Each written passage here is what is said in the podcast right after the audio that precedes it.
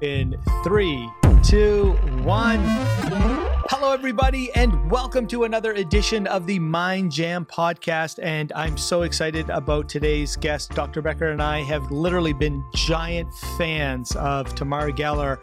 Tamar, thank you so much for joining us. I have to say, like, during these times right now, you must be the number one go to person right now on the West Coast. We have the terrible COVID 19 that's spreading all over the world. And now in, in Los Angeles and all around the United States, you have riots riots.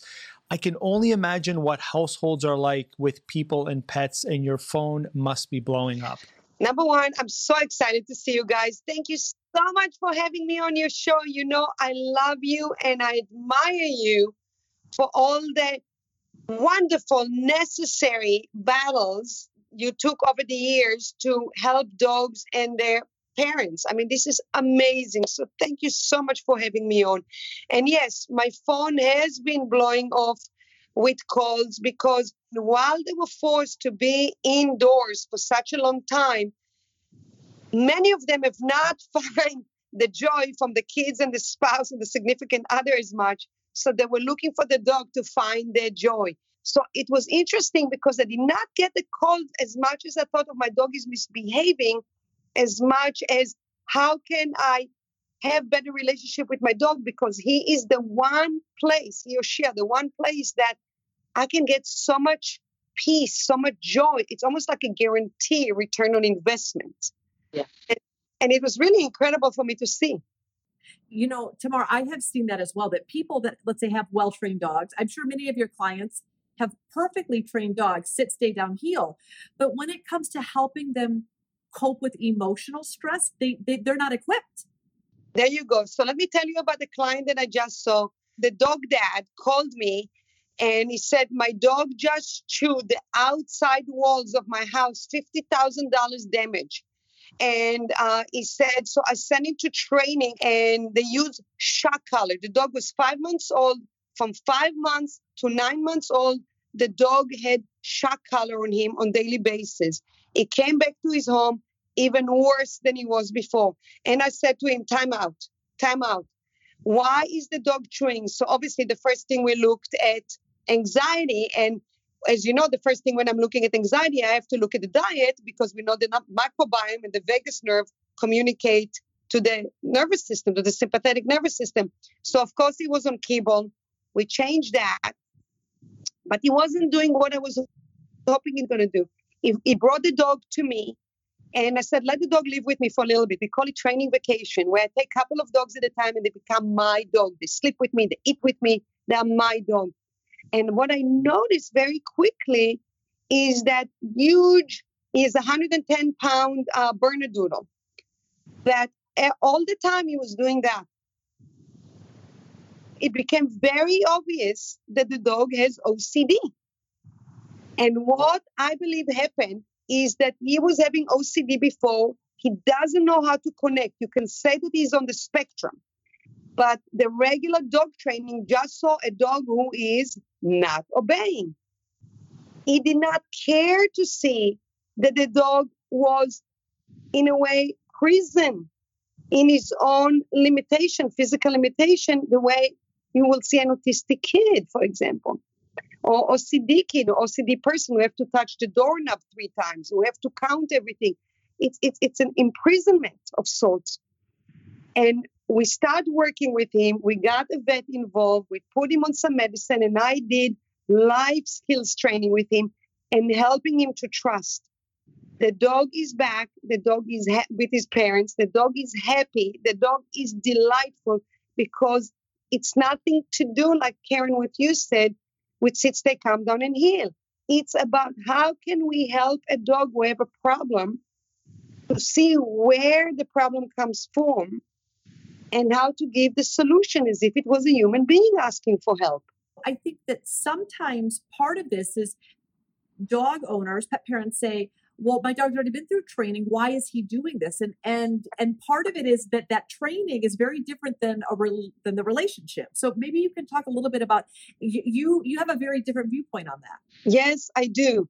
When you teach a dog sit stay calm down and heel and you think this is all the dog needs to learn I equated teaching somebody to speak six foreign languages, but not addressing the fact that the man or the woman has social anxiety and they will never open their mouth and speak even their native language.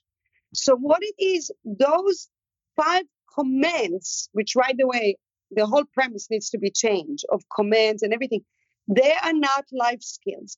And I believe dog training has failed dogs and has failed people because they make dogs wrong by not understanding how to adjust to a completely different culture than their own. Just by those five commands, we need to teach dogs life skills, not commands. Dogs are unique individuals. And what I think the invitation from life is for to look at each dog as the individual and to teach them the foundation of life skills. What am I talking about life skills? I'm talking about how not to be triggered, or if they are triggered, how to manage the emotional state when they are triggered. I can tell you, I wish my parents taught me that when I was young because there, are things that trigger me anywhere from somebody who steal my parking spot right when I was waiting or somebody now at this time where everybody is upset and a little bit more on edge and people are more reactive. I mean, I really have to manage my trigger. I was I wasn't taught that. And I think dogs who come from a completely different environment where they live with the same pack, the same group of dogs, they never meet a stranger that is a friend. This is not normal in nature. Here they have to meet a stranger, a dog, while they're being restrained on a leash as they're going on a walk. It's going to be equivalent that I'm asking a person to go for a walk restrained and to walk next to a grizzly bear. Their nervous system to react. And if somebody to scream at the person, don't react to the grizzly bear. How dare you? Choke, choke, choke. The, the person to see, are you crazy? There's a grizzly bear. Why are you attacking me? You're supposed to be my parent. Do you understand? So we need to understand how dog sees our human society, our human life, and how can we help them, not by telling them, sit, stay, as the dog come close to them. The biggest issue that I see is aggression that is being misunderstood because it has been perpetuated by the media that when a dog is not listening to you, they're either stupid, stubborn, or dominant. I call it the SSD disease stupid, stubborn, or dominant and with aggression, most of the time, aggression is misunderstood as dominant when, in effect, as we all know, is the nervous system trying to protect itself. 99% of cases of aggression that I see with dogs is actually fear based. And so, treat based ultra positive trainers, uh, you know, have one idea, and then dominant force trainers have a different idea. You may end up getting your dog to sit but the end result of the fear, intimidation, cortisol, stress response, relationship, trust that the dog has are totally different depending on how you got the dog to hold the sit state. Because a lot of people don't realize that there's right and there's wrong. And just going to one trainer does not mean, oh, it didn't work, because there is accumulated damage. It's kind of like if you do surgery, there is scar tissue. You cannot just say, oh, let me do just another surgery. There is scar tissue that happened there. So there is a cumulative damage if you go to a dog trainer, particularly when the brain is still malleable, when the puppies are still young, and you are creating a nervous system that is now trained to be triggered, to be on high alert. I really would like people to know that that when they take a dog to any dog training, there can be damage. One of the biggest issue that I have, honestly, is like when people take the dogs to those classes that held in stores or, or in parks where all the dog has to focus is, like you said, on the sit and stay. And if the dog is fearful, if the dog is worried, they are not looking, how can I support you? They are looking at, you have a job to perform. And they are actually causing so much damage and a breakdown in the relationship, in the safety, because the relationship needs to be a safe place, whether it's with a dog, whether it's with a human. And if a dog doesn't feel that you are their safe place, right there, we do not have a foundation for anything. We interviewed some great scientists from Budapest last week, and they were saying, which you and I already know, that one traumatic event, and this is true of kids too, one traumatic event which rocks your feeling or your dog's feeling of safety is actually enough to potentially impact their lifespan which which i think anyone working with animals can see that it can create lifetime of ptsd one yes. negative experience one i'm going to go, go as far as to say one mismanaged experience where you thought you were doing the right thing or you sent your dog away for training and you got a whole different dog back yeah. Those types of experiences shape dogs potentially forever. So, a lot of what people end up doing, sadly, is damage control for not recognizing that the technique, the approach, fostered additional fear instead of helping to establish better communication.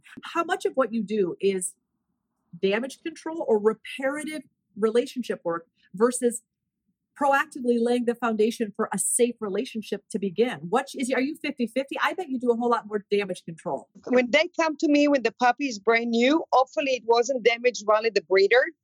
Because we know the trauma can happen in utero. We have Stanford did a research on that.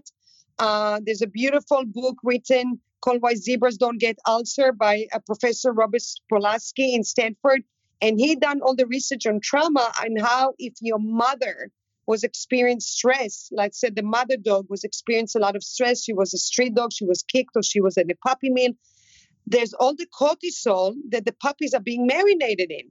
So if the pups are being, as you know, marinated in stress hormones, the puppies already can come up stressed. So when I'm getting a dog, what I'm trying to do is to see are there any already red flags that I need to watch for trauma that has happened from utero or from the breeder. And then when they come to me, I'm trying to make sure that the dog parents would not inflict damage unbeknownst to them. That is my number one for foundation. But honestly, when they come to me when a dog is a little bit older, is like 100% is I need to do damage control, I need to fix, I need to heal, I need to repair, I need to apologize to the dog of what was done to them in the name of training. And, and and it's horrific. It's horrific. Sometimes, I mean, I have people here come to my home and they're in tears.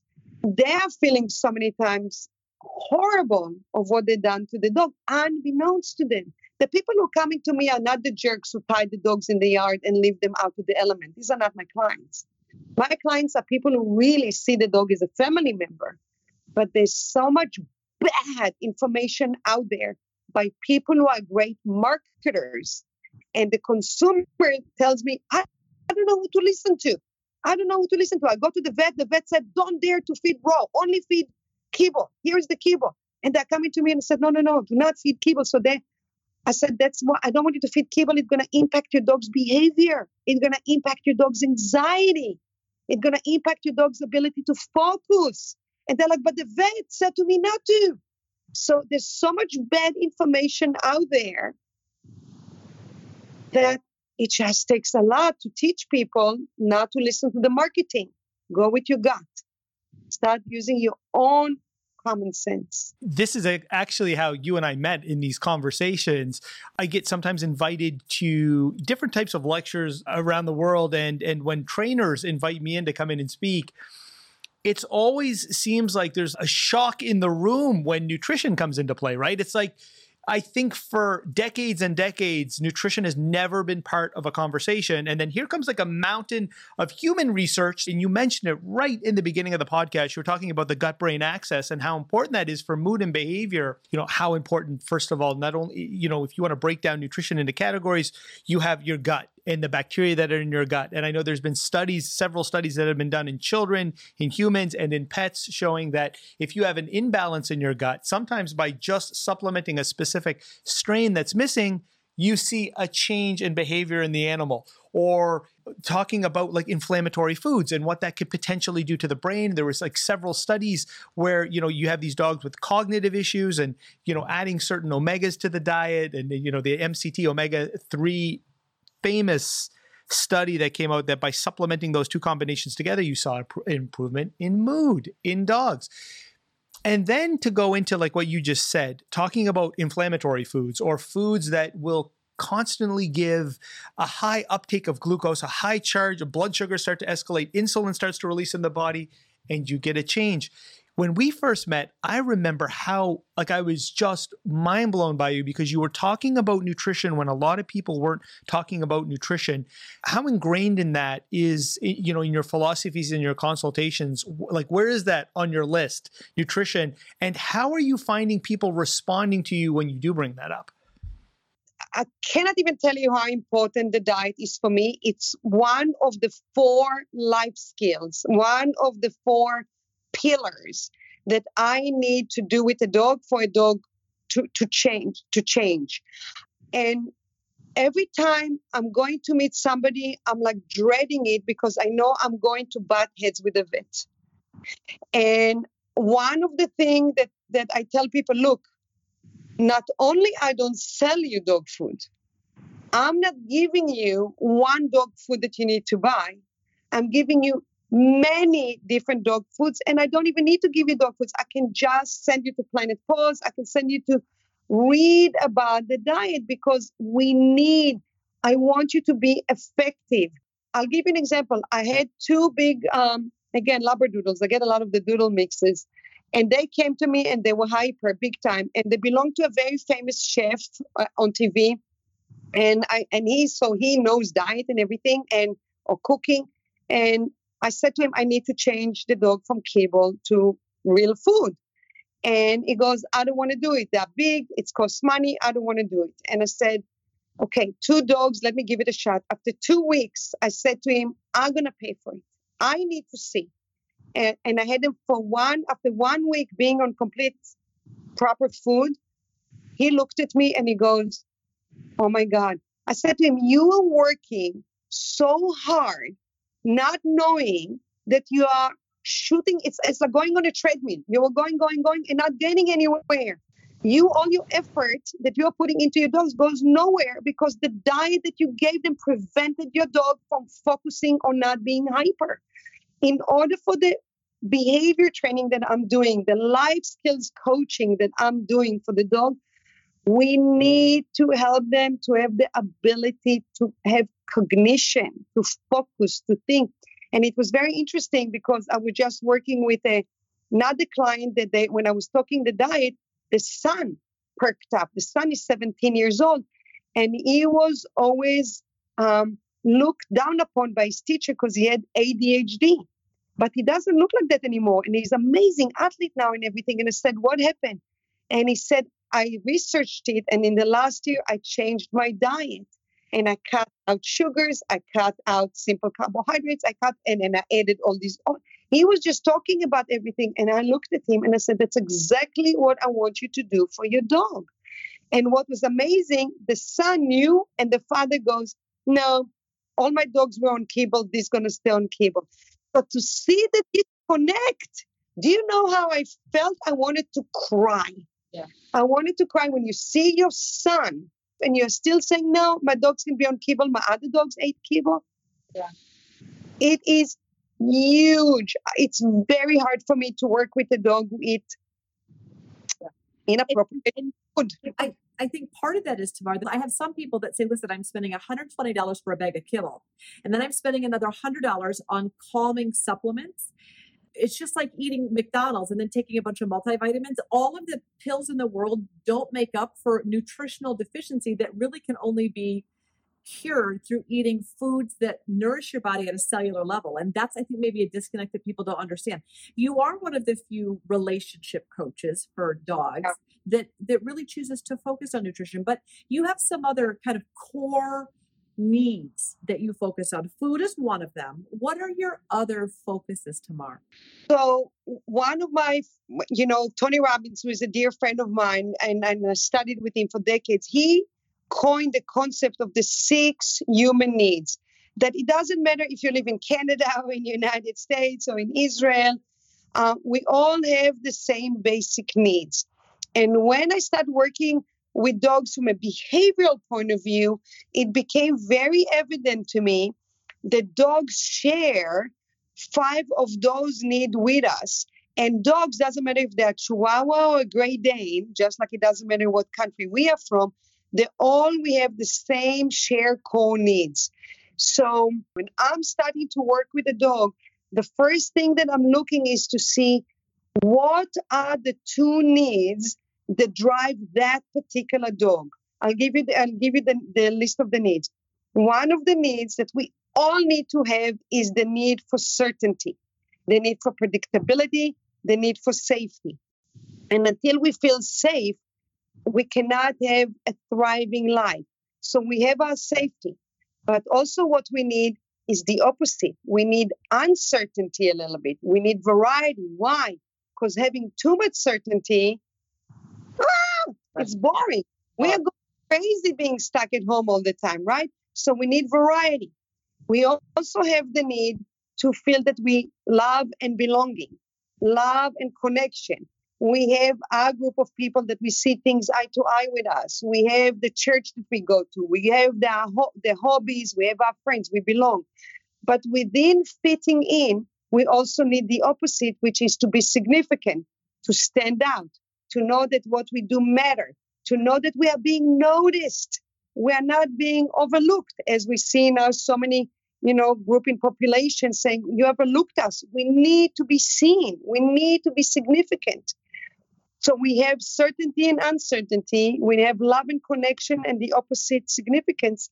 The fifth need that people and dogs share is the need for growth, the need for learning, the need for doing something better. Every blade of grass, every leaf in nature is either growing or dying. Nothing stays the same every relationship, our brain, everything we need to grow. Dogs share that. The sixth need for people is the need for contribution.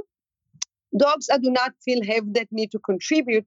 I do feel that dogs have a need for a level of social physical exercise that through games and, and, and interacting with other dogs, it meets so many of the needs. It nourishes a lot of the needs. So when I'm looking at dogs and the parents, by the way, I'm looking to see what are the top needs that meet them. I'll give you an example. If you are dating someone and your number one need is certainty, and their number one need is uncertainty, you're going to have a problem when you go on vacation because your certainty need will have you just sitting by the pool with a book, where the uncertainty need going to have you jump from airplanes. So we have to really match on a core level what are the needs. How many times I see people get a dog based on looks, not realizing that that dog needs a lot more mental stimulation than you who are just wanting to sit and watch, you know, you just want to go and sit, watch reality shows, and your dog wants out, out, out, exercise, growth, teach me. I want to learn, use me, use my brain.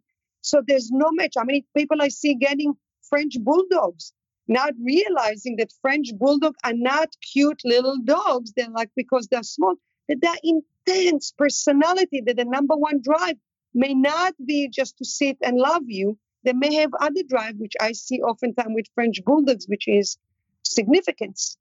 Show me. Let me show you who I am and everything. So I have to first look at the two needs that drive the dog and the two needs to drive the person and to see that they match. So when I'm looking at the needs, I'm looking what two are the needs and are you meeting them, Mr. Doggy, in the light way? And are you, the dog parent, aware what it is that you want your dog to do instead? Because what bothers me the most with dog training, traditional, is that they tell the dog what's no. They don't tell the dogs what they can do instead to meet that need. They want the dog to erase the need.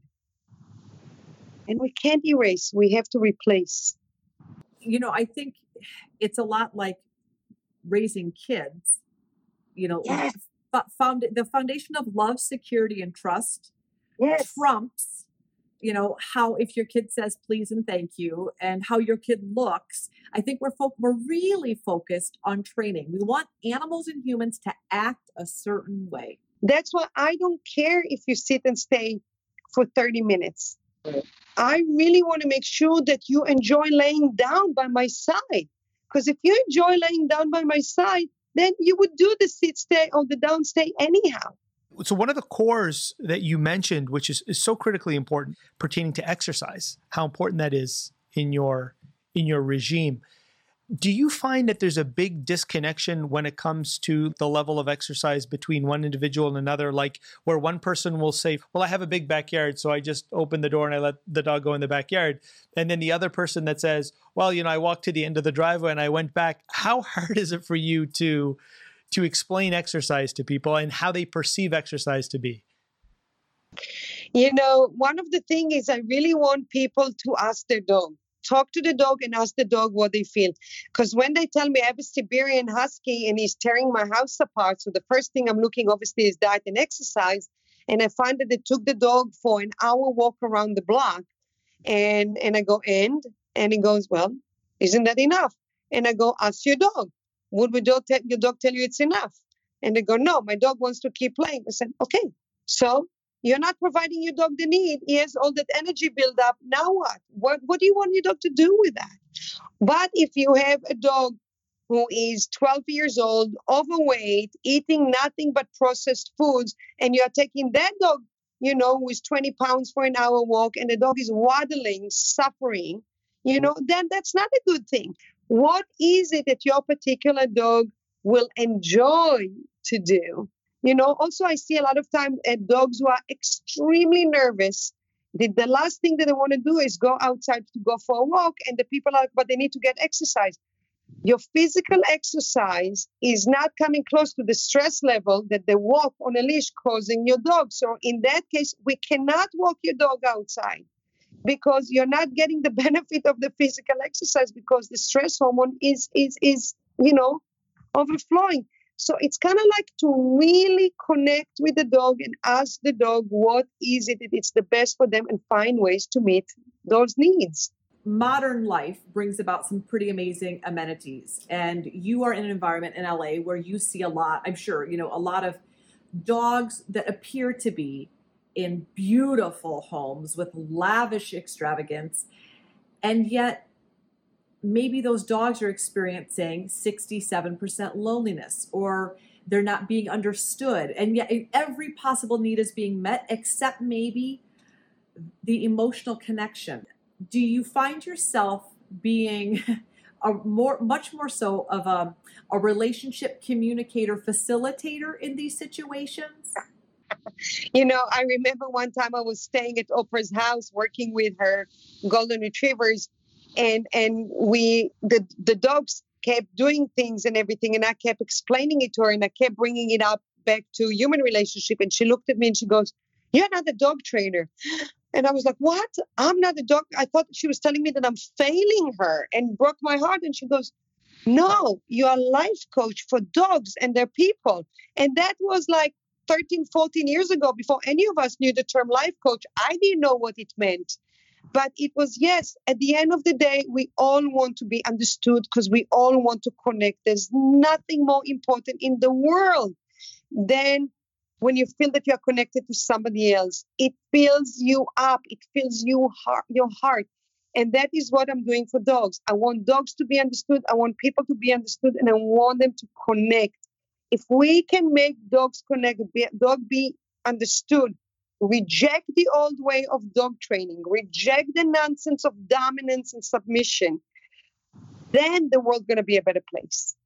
Because if we understand our beloved doggies, we can understand other people in our life who are different than us. And that is exactly what I'm here to serve again, a big giant thank you, Tamar, for for coming on and for sharing your incredible knowledge. Where can people find you? Like, if people want more and, and they need more, where can people find you? I would love them to go to theloveddog.com, the Love Dog website, and sign for the give me the emails because I'm about to do online videos that are going to have a lot of free content that's going to change people's relationship with their dogs. We'll get them to understand theloveddog.com and on Instagram, the loved the incredible human, Tamar Geller, ladies and gentlemen. Tamar, thank you so much for taking the time out of your day and get this incredible advice to everybody who's watching. Tamar, Dr. Karen Becker, thank you so much for joining us, everybody. And we'll see you again on another episode of the Mind Jam podcast. See you later.